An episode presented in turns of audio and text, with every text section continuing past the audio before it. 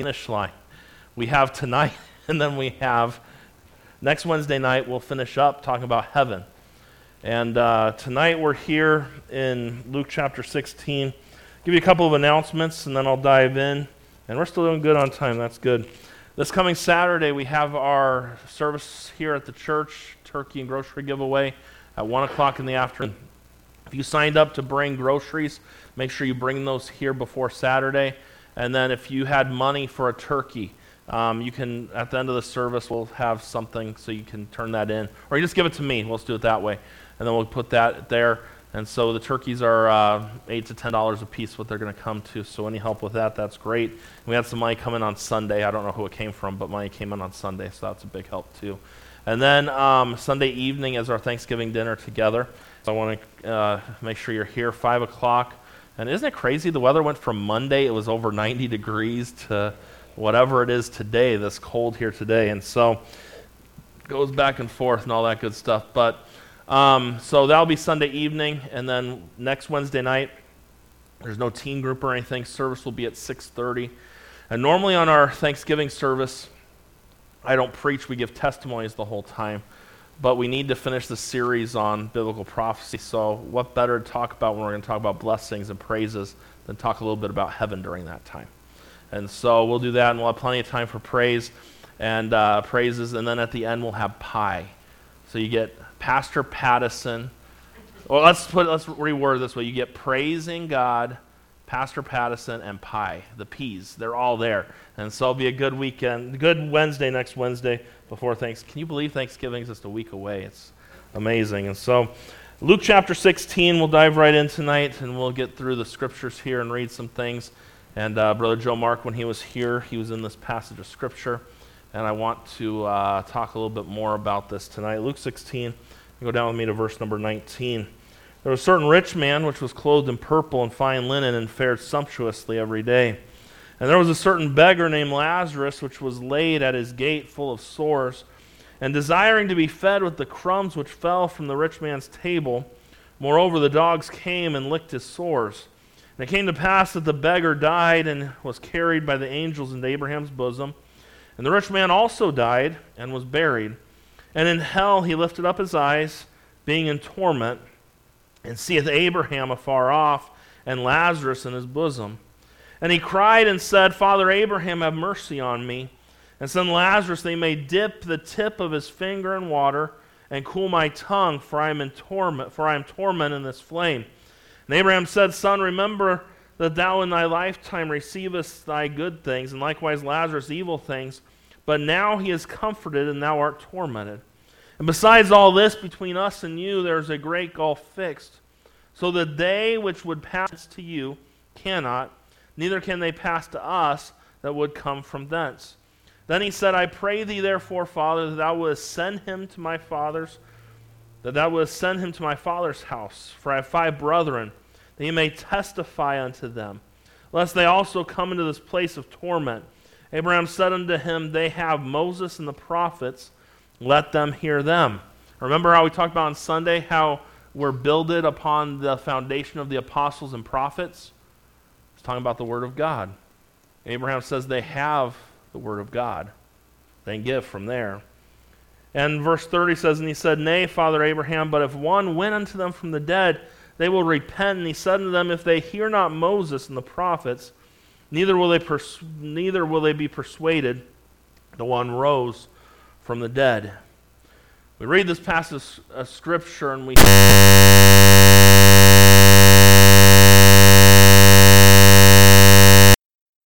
He's not, he doesn't gloat about it. He even doesn't even refer to himself in the case because there's always a scriptural pattern to things. But one of the things that we see, and no one ever has ever claimed to come back from hell. No one in the Bible ever came back from hell. It hasn't happened.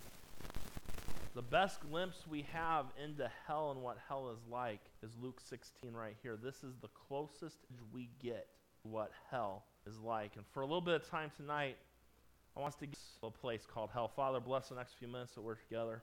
Pray that you would work and that you bless. We need you tonight. We love you. And bless the time that we have. In Jesus' name I pray.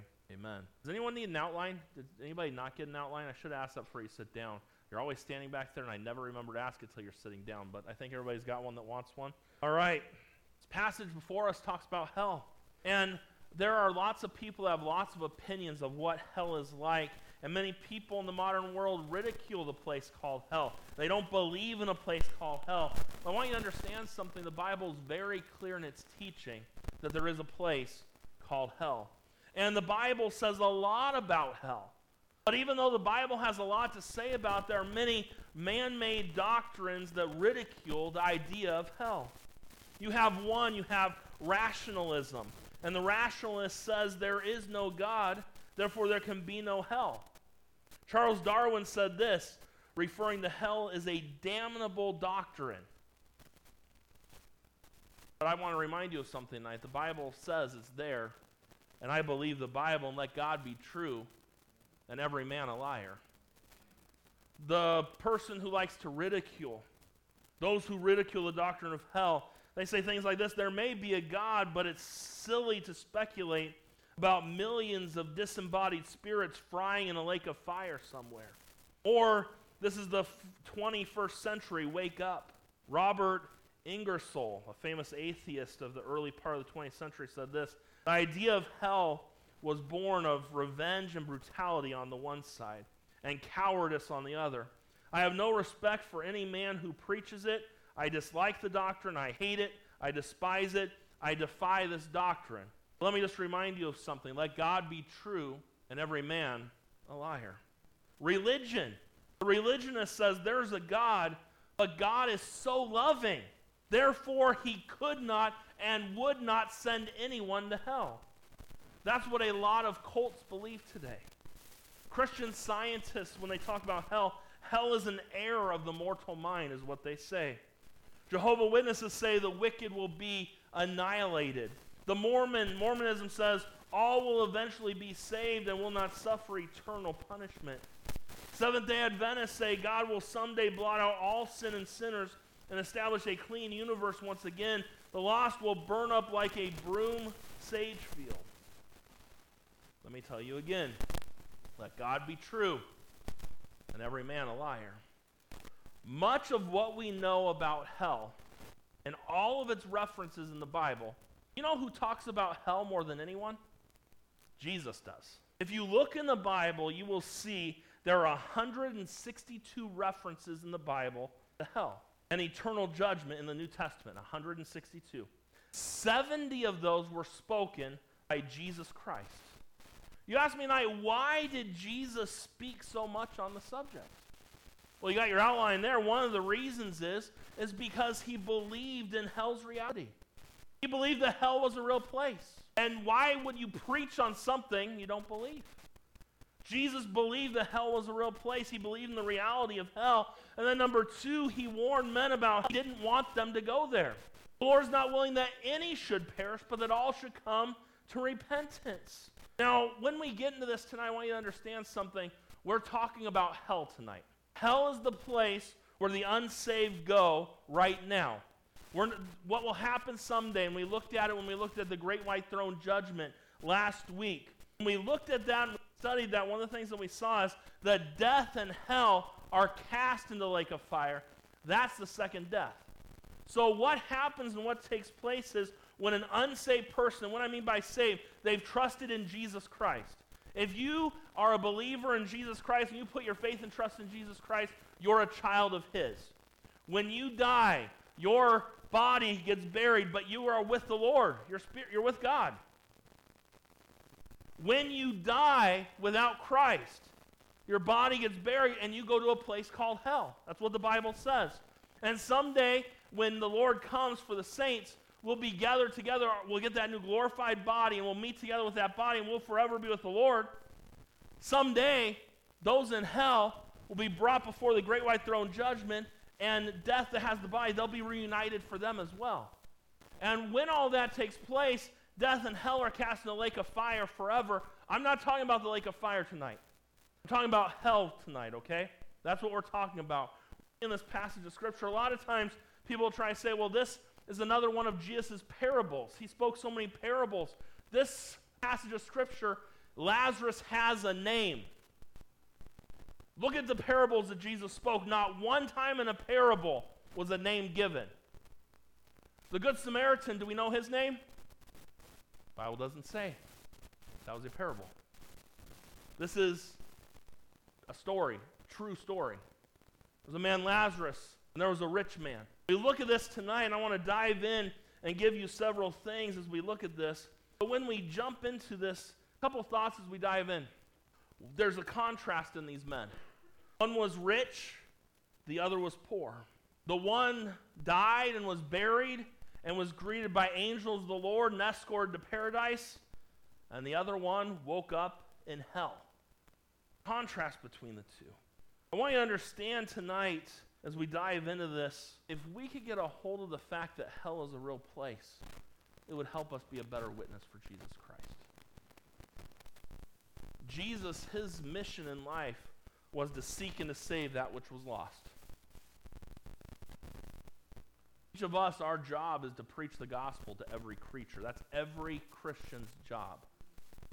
I want you to see tonight the importance of it. Number one, when we talk about hell, we see hell as a place of sensation. You notice, look at verse number 23 here. It says, And in hell he lifted up his eyes, being in torment, and seeth Abraham afar off and Lazarus in his bosom, and he cried and said, Father Abraham, have mercy on me, and send Lazarus that he may dip the, ting- the tip of his finger in water and cool my tongue, for I am tormented in this flame.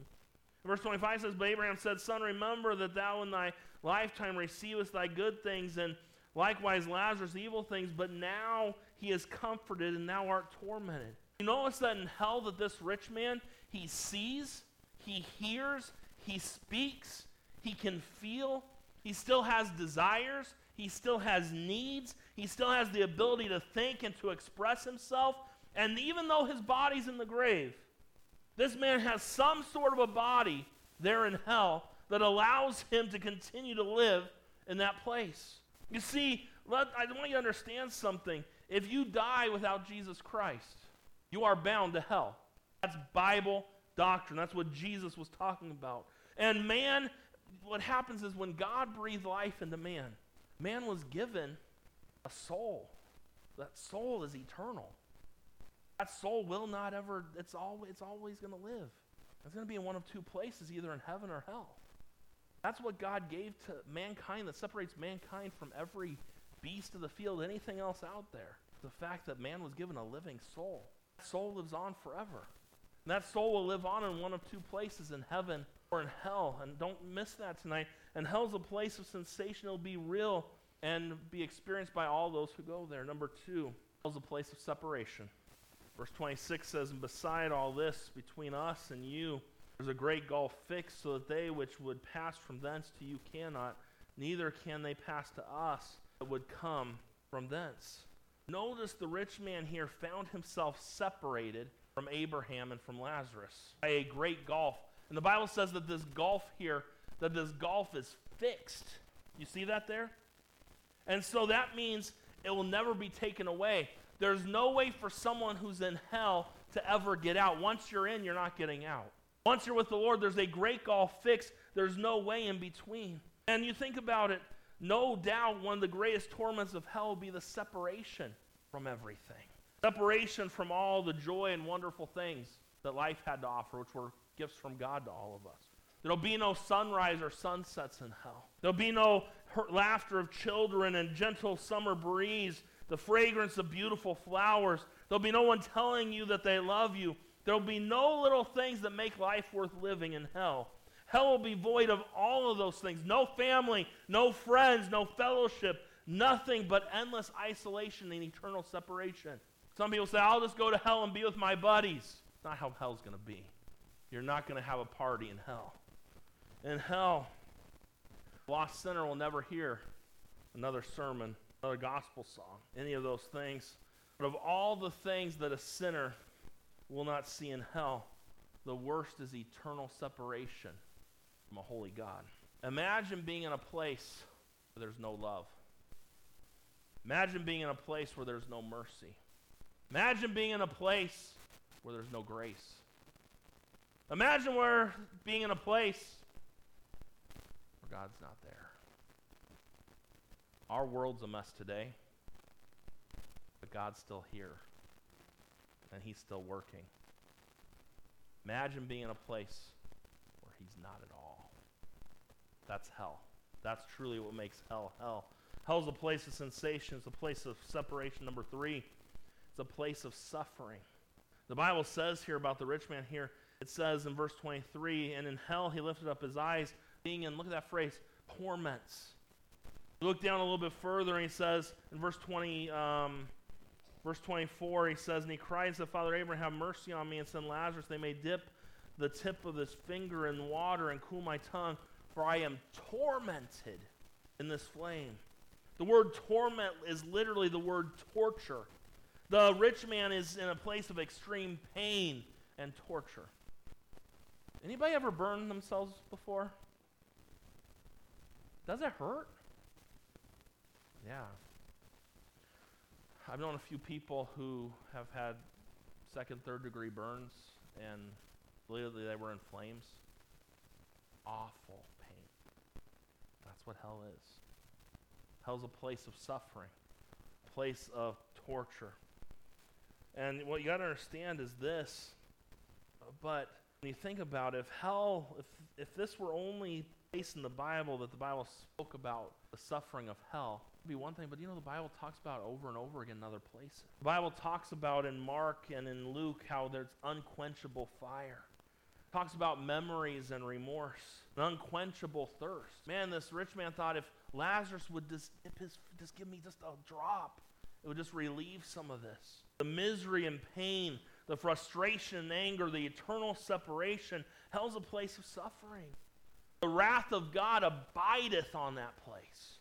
Of all the agonies of hell, I think back in Brother Joe Mark when he was here, his message, that word remember. Can you imagine hearing the truth, sitting in a service and hearing a message on hell, hearing a message about the love of God and not receiving Christ? I wonder how many times those thoughts play through your mind in hell. Or remember every sermon they ever heard and rejected. The time they rejected the Holy Spirit of God. Remember all those things. It was a place of suffering. Next, and uh, I never really thought about this one. One of the things I've been doing, and I'm excited for this Sunday morning. We're on, uh, some of you are like, I don't know if I'm excited. You preached really long this last Sunday morning. I know it was really long. And I was going to do probably six or seven verses this week. In verse number one, a phrase just got me.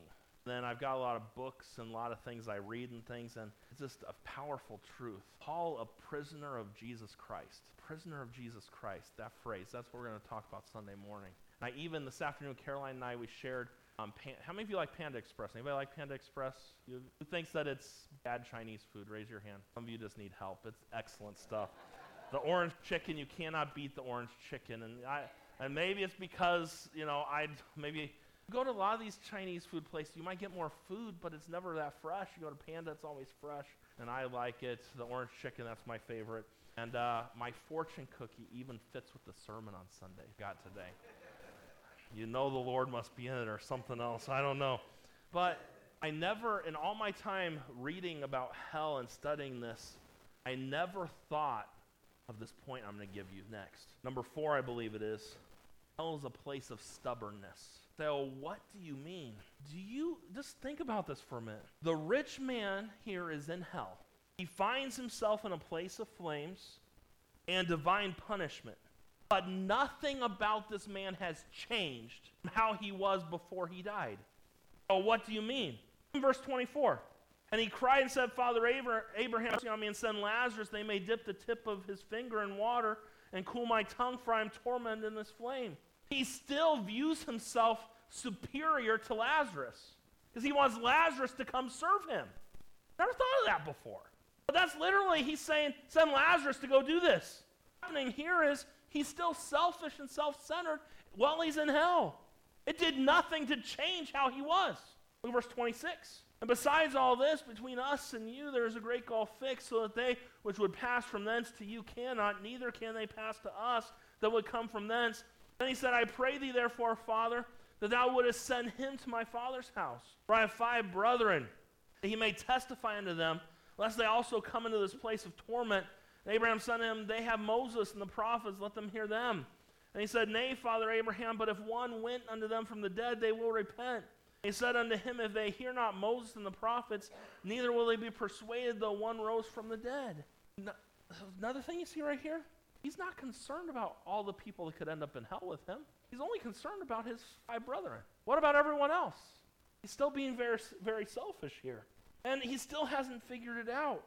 He, fig- he still hasn't figured out that, and you look there in verse 29 through 31, that tells us that even in hell, he hasn't figured out what it takes to get to have someone not go to that awful place. Stubbornly is begging for the salvation of his family, but won't hear the truth that they must turn to God.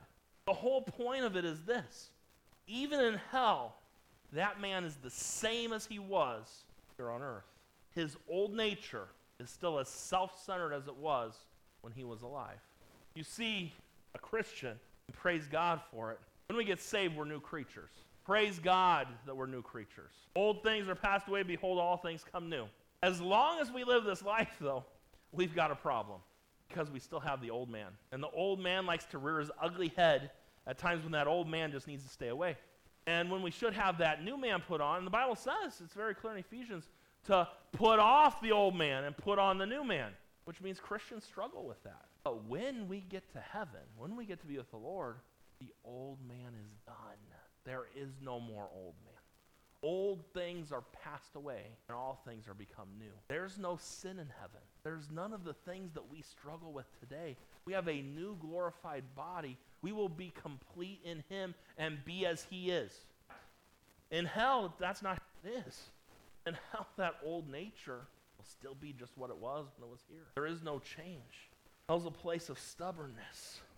Verses tell us that even when a man finds them or finds himself in hell, they're still wretched, they're still lost, and they still don't seek God. Some people believe that you get a second chance once you die. They believe that men will repent in the flames of hell, and when they have paid for their sins, they'll be released to, and taken to heaven. But that, this passage doesn't say that to us. This passage, not once does the rich man cry out to God, save him. Not once. He never begs for mercy, he never cries for salvation. Because when you're in hell, you're just as lost there as you were here. If you're here tonight and you don't know Jesus Christ as your Savior, don't go to hell. You don't have to. You really don't have to. Trust Christ as your Savior. Recently, ABC News did a poll revealed 70% of Americans surveyed believed in a place called heaven. 70%. But only 56% believed a place called hell.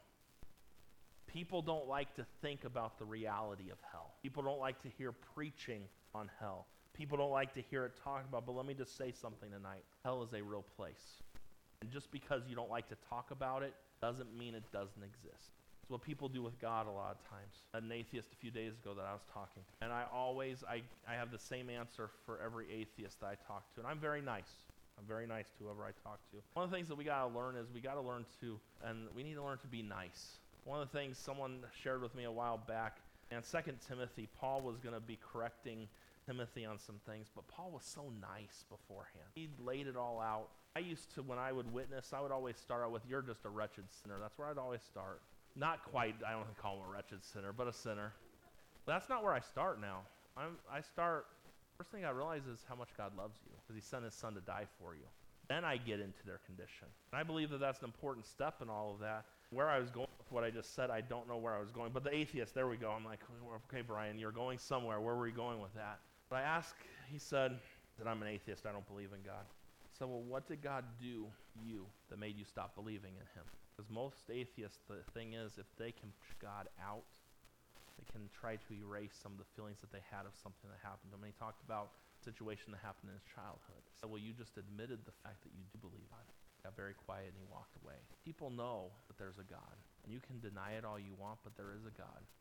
You can also deny the fact that there's a place called hell. Religion can try and tell you that a loving God would never send anyone to hell. The thing that happens is, would a loving God send anyone to hell? justice of God, judgment of God, the holiness of God. This is what we like to do with God. We like to put God in our little box and make God be what we want him to be for us at the moment. God is. has a bunch of attributes, and all of his attributes work together. God is a God of love, and no one's ever loved like God loves. But God is also a God of justice and judgment and holiness. And a holy God demands that sin be paid for. And a loving God sent his son to die in our place. And a just God will let those who've received his Son go to heaven, those who don't cannot. So all the attributes of God work together.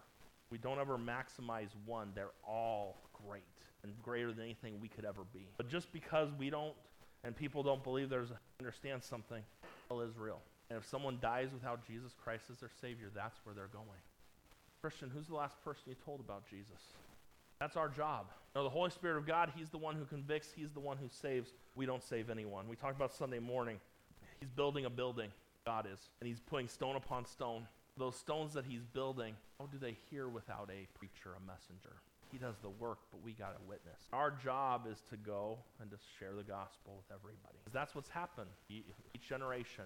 Since the time back when Jesus died, been building, that building's being built, it's being built, it's being built, it's being built.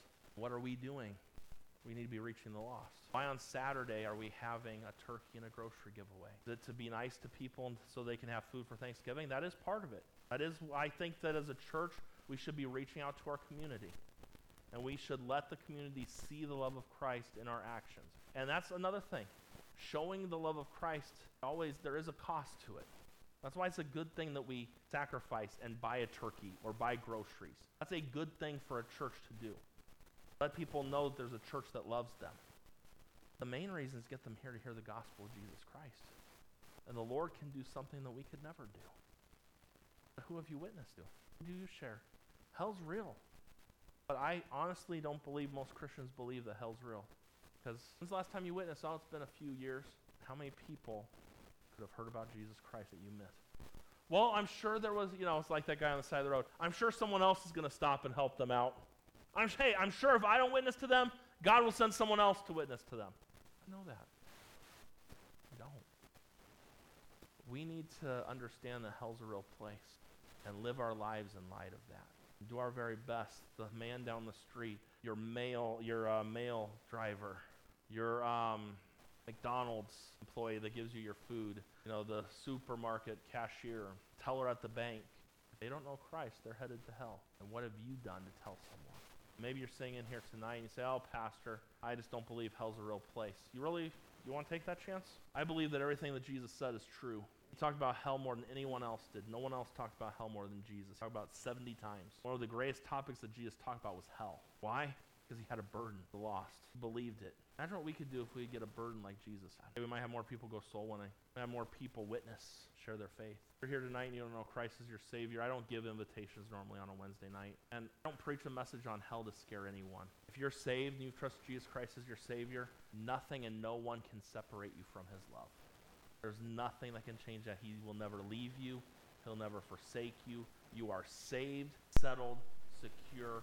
Nothing can change that. You're already seated in heavenly places. Your seat's reserved. You're good to go. Nothing can change that. I don't preach a message on hell to scare anyone. Even if someone's not saved, I don't preach hell to scare you. Because, honestly, and how do I want to word what I'm going to say right here? I don't think it's technically right to get saved just so you don't have to go to hell. I think after all Jesus has done, it should never be viewed as I got saved just so I don't go to hell. It should be like after all the Lord's done, I want I want Him. That's my thoughts on the subject. You see, hell's an awful place. And if you're going there, get that taken care of tonight. If you have family members and you have people that you know, tell them about Christ. You know, a lot of times it's Christmas time. And it's one of those times that you might get away with saying something that you couldn't say at other times, or you send out Christmas cards. Put something about the gospel in your Christmas cards. Nice, short, and sweet. Get a little seed planted.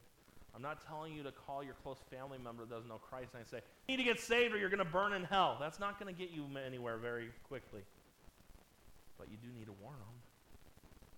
Hell's a real place. If that rich man could come back, he would be one of the best soul winners that have ever lived. We who've been given the truth can't do our job and witness like we should. That's a shame on our part. Father, I thank you for the time that we've had this evening, for your word and for your faithfulness. Thank you for the book. Thank you for telling us the truth, not sugarcoating it, telling us how it is. Father, I pray this evening that if there's someone here that does not know you as their Savior, that tonight would be the night that they trust you. Heads are bowed and eyes are closed. I'm the only one looking around. The question is very simply this Are you saved? Do you know Jesus Christ as your? I wonder if there's someone in the room who would say, Pastor, I'm not sure I'm saved. Would you pray for me? I'm not sure I'm going to heaven. I might be going. I just don't know. I don't have any of that figured out. I don't know what I'm, what's going to happen with me. Pastor, would you pray for me? Would you slip your hand up right where you're at, anyone tonight? I know we look around the room, most of us, we come here three times a week. But it's important that you know. Ask one last time. Someone to say, Pastor, if I died tonight, I'm not sure I'd go to heaven. Pastor, pray for me. Slip your hand up, anybody. Father, bless the rest of our evening. Bless the rest of this week. I pray that you would help this Saturday be a day that brings honor and glory to your name. That there be some names written in the book of life this weekend. That you just do a work that only you can do. We thank you for your love and your mercy and your grace. Bless and work like only you can. And we'll give you all the praise and all the glory. In Jesus' name I pray. Amen.